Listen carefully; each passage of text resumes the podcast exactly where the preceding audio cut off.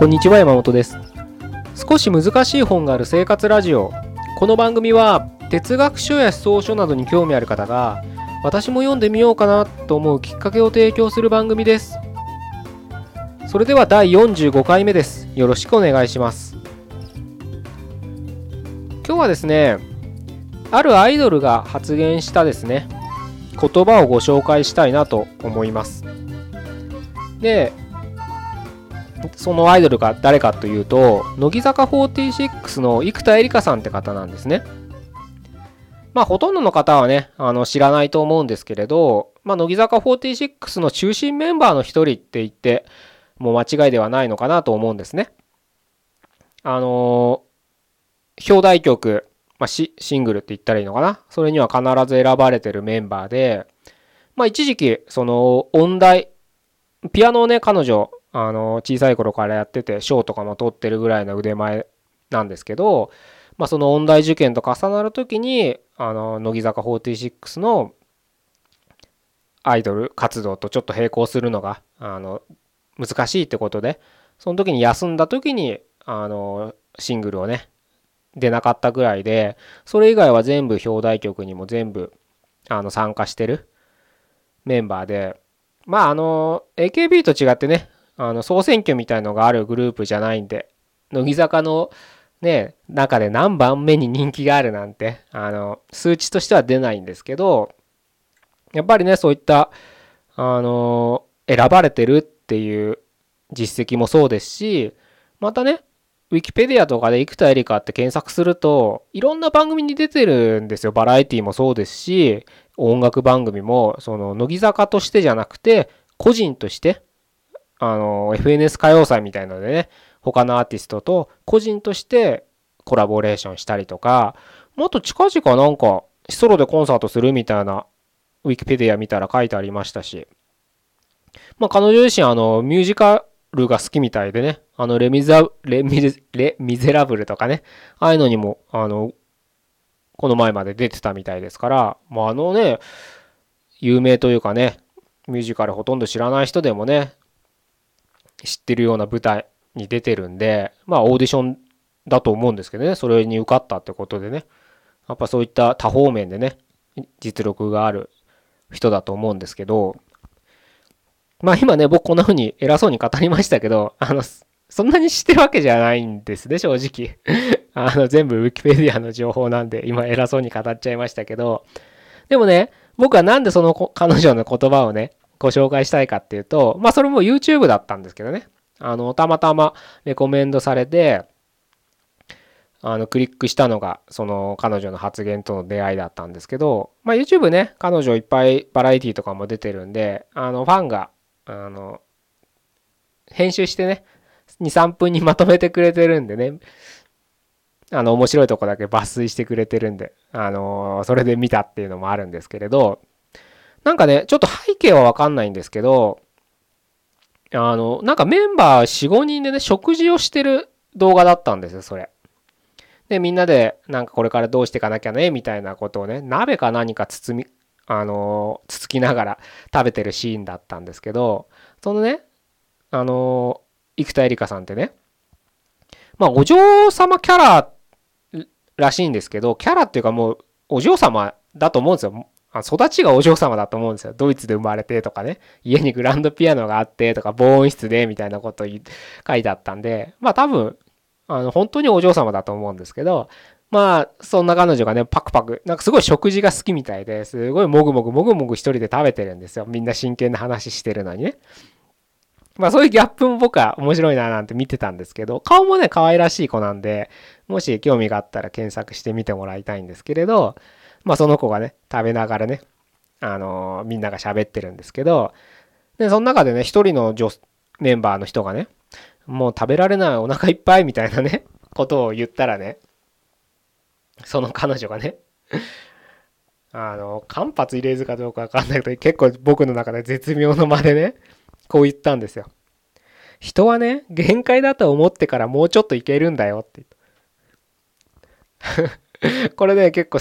あの、そのテレビの中では笑いが起きてたシーンで、で、僕の中でも、ニヤッとすると同時に、感心したことでもあるんです。あの、僕ね、食トレとかも結構する、最近はちょっと全然してないですけど、あの、ちょっと一時期してて、ほんとまさに思ってた。もう、もう食えないと思っても、まだ食えるんですよ。人間って不思議なもんで。それはね、あのー、多分、体育会系の部活に属したことある人ならね、毎日のように経験してたことだと思うんですけど、本当に人間って、もう無理もう無理と思っても、まだもう一歩先があるんです。不思議なんですけど。で、それは、あのなかなかね、自分がやっぱり頭で勝手にリミットを決めちゃってるとも言えるんですけれど、あの、それをね、知った途端ね、僕はね、その経験をした途端ね、今までよりちょっとですけど無理をするようになったんです。それは食トレだけじゃなくたって普段の運動とか筋トレとかもそうなんですけど例えば本を読むことに関してだってそうですし誰かとお話しすることだって実は僕はいつもより一歩頑張る頑張るというか限界を超えようとして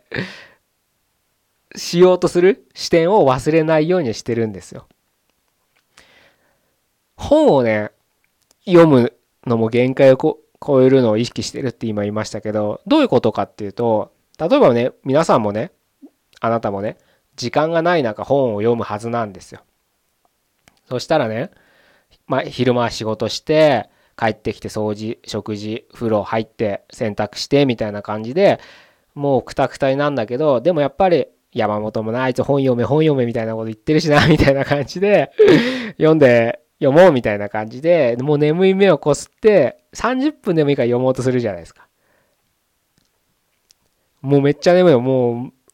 あんなもね哲学書なんてもうすぐよ眠れますから1、2行でのび太くん並みに早く眠れる眠れますからね疲れてたら。でもその時に頑張る。今眠いと思ってるけど実はまだもう一歩先があるんだって思って僕はいつもが一踏ん張りするようにしてるんです。まあそのままね寝落ちしちゃうこともよくありますけどいやこの眠いは確かに眠いんだけどまだ俺は頑張れるって意識を常に持つようにしてるんです。まあそういうことを言いたいんですよね。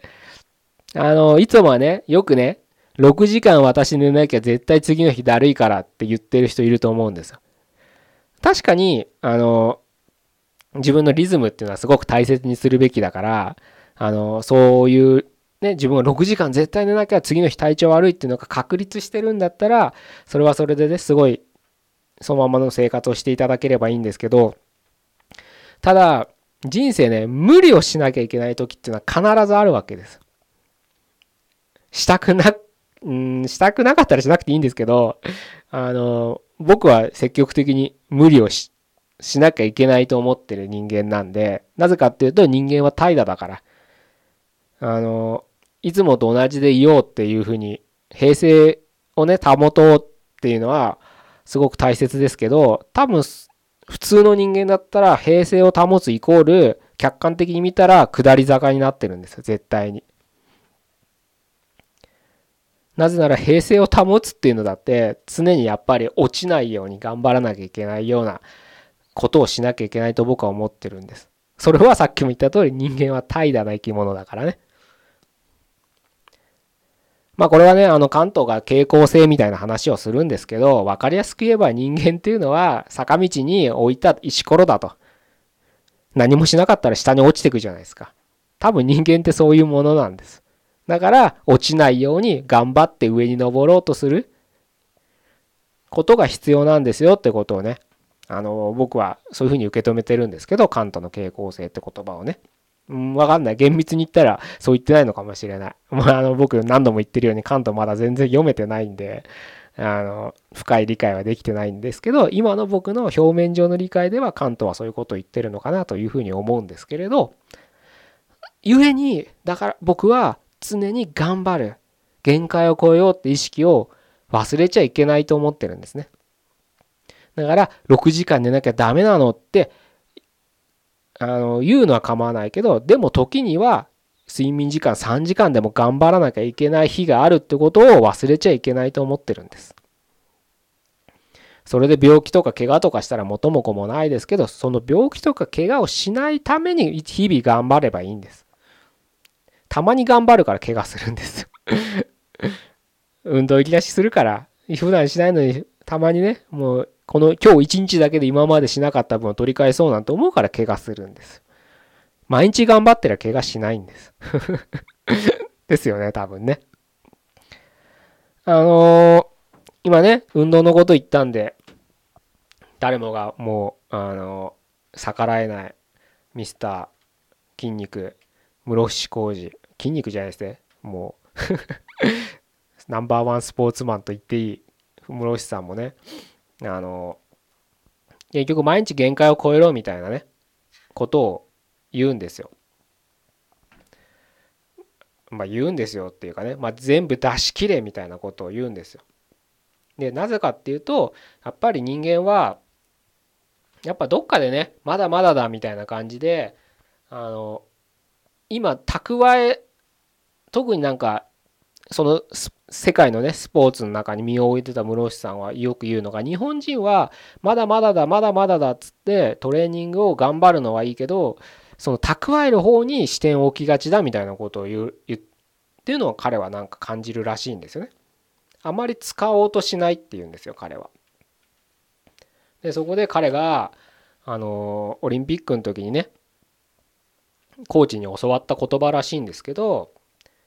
あのなんつう言葉ってもそう教わった言葉ですよっつってそのことは忘れちゃったんですけどなんかもうねあのす、でに持ってるんだから全部使い切れみたいなことをね言ってたはずなんですよ確か。ごめんなさい。えら今すっかり忘れちゃった。なんだっけな。なんか藁を溜め込むなみたいなね。あの藁は全部使い切れみたいな。藁ってあのねあの牧場とかの藁ですよ。あれをもう冬の間溜め込んだんだから、もう春になった、あ春の間溜め込んだんだから冬の間に全部使えみたいなね。そんな形なんです。で、使い切ったらまた蓄えればいいじゃないみたいなね。そういう、確かそれ英語かドイツな、なんかどっかの言語でそういうことわざを紹介されたみたいなことをね、記事か本かで見た気がするんですよね。間違ってたら申し訳ないんですけど だから、もう常にね、全力を出し切るってことを彼はその時にそのコーチに教わったっていうので格言としてるらしいんですね。確かに準備とかは必要ですよ絶対に。でも準備をしながらも出し切るって意識を常に持っといた方がいいんじゃないかなっていうふうには僕は室伏さんのこのその言葉を聞いて自分事として捉えた時にそういう意識をしてるんですよ。なので、僕前どっかで、なんだっけな、なんかレポートか何かメルマガだったかでも書いたことあるんですけれど、インプットとアウトプットは、あの、できるだけ同時にしちゃった方がいいですよみたいな話をしたことあるんです。普通はね、インプットをすごいして、それからまとめてアウトプットをするっていうのが、普通のルーティンだとは思う、ルーティンというかね、普通や皆さんがね僕らもやることだと思うんですけれどでもねそれだとねいつの間にかね例えば1から10インプットして何かを出すアウトプット1個出すっていうような順序だとするじゃないですか。そうするとね1から1234ってやってきたやってった時にもう10ぐらいになった時に1のこととか2のことって結構忘れてたりするんです。だから1から10をインプットしてそれをまとめて出すっていうのもそれはある時には必要ですよ。論文書くとかね。何か僕で言えばそのセミナーのね内容を決めるとか何でもいいんですけどね。何か商材を作るとかでもいいんですけどそういう時はやっぱりある程度インプットは必要ですからそれは大切ですけれどまあスポーツとかねうんいうのもそうですし何かあの仕事でも何でもいいと思うんですけど自分事として捉えていただければいいと思うんですけど今日何か新しいこと仕入れたらもうそれをすぐその場で出すみたいなねイメージを持ってもらうとあのいいんじゃないかなというふうに思うんですよね。よく言われますよね。あの例えば本を読んでそれを小学校10歳ぐらいだから34年生5年生ぐらいにも通じる言葉で伝えれなかったらその本はきちんと読めたことになってない自分の中に落とし込めてないって言われるじゃないですか。それと同じことだと思うんですよ。結局アウトプットするっていうのは理解してなかったらインプットをねアウトプットできないじゃないですか。だから1仕入れてもう1アウトプットするっていう意識を持って持つってことはもう1仕入れる段階でもうそれを全身全霊で理解しようと集中力が高まってる状態なんです。なぜならもうすぐアウトプットしなきゃいけないからね。そういうふうに考えればもう今目の前にある情報でも学んでることがもうね流せない。もういやわかんないからっていうふうにできない。仕事もそうです。なんかメールとか毎日大量に処理してると思うんですよ。一人一人ね。あの大量にメールが来ると思うんですけどそれをもう一個後回しにしたらそのせいでどんどん仕事が詰まってったりするじゃないですかそれと一緒でもうメール来たらメールなんてもうすぐパッパパッパ返すじゃないですかでないとねあのレスがないとかでもう電話とかかかってきてもう余計な仕事がどんどん増えますよねだそんな感じでいいと思うんですよもうバンバンバンバンすぐレス返すみたいな感じであの僕の知り合いはなんかツイッターをその場で使ってましたよもうあんなの誰も読んでないんだし、フォロワーなんて別にあんなところで集める気もないし、いいねがつこうが文句言われようが知ったこっちゃないと。俺がインプットしたものもすぐ出すんだっつって、もうメモ書きみたいに使ってるっつってましたよ。もう1日10件20件、もっとかなわかんないけど、つぶやいてるみたいな人がと会ったことありますけどね。でもそれもアウトプットですよね。他者の目に触れますから。だから、ね、せっかくあんなツイッターみたいな、あの、まあ、何の役に立ってんだか分かんないような メディアがあるんで、その場でね、あの、自分のアウトプットツールとして使うのは有用なんじゃないですか、ああいうのも。自分で見返すことなんてなくたっていいわけですからね、メモ。あ見返すことができますしね、あれ、遡ればね。なので、アウトプットツールとしては、まあ、Facebook とかでもいいんじゃないですか。うん。あの、やっぱりアウトプットって、あの別にね自分のノートにねまとめて書き出すっていうのもあの全然もそれでもいいんですけどやっぱり他者の目とかあるとねあのアウトプットしなきゃっていう気持ちがどんどん高まり高まると思うんでねそういった視点を持つのもあの使うのもねそういった視点で使うのはいいことなんじゃないかなというふうに思いますね。生田絵梨花さん に戻りますけどその意味で僕はあの、彼女ね、あの、その音大にね、受験したりとか、ミュージカルやったり、アイドルやったりって、やっぱり相当忙しいはずなんですよ。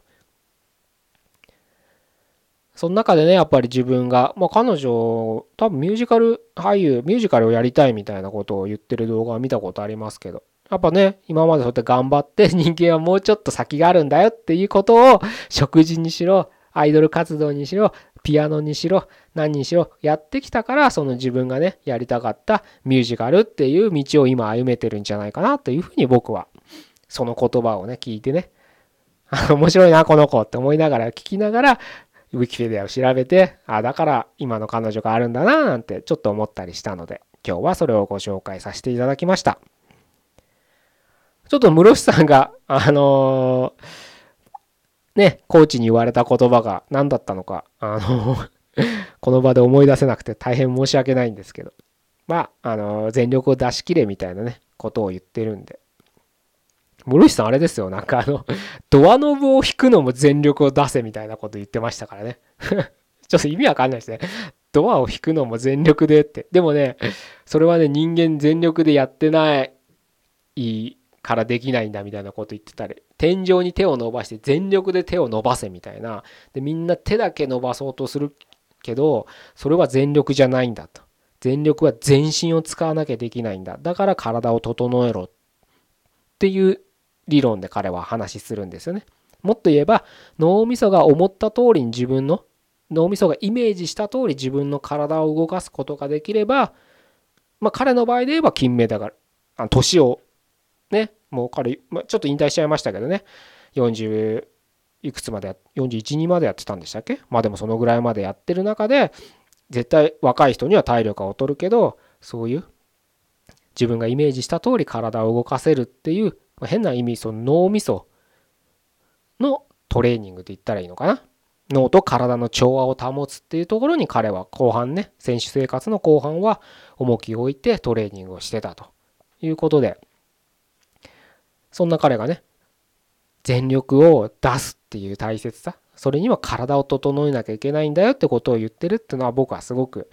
あの一般人の僕らとしても学ぶべきことなのかなというふうに考えてますので。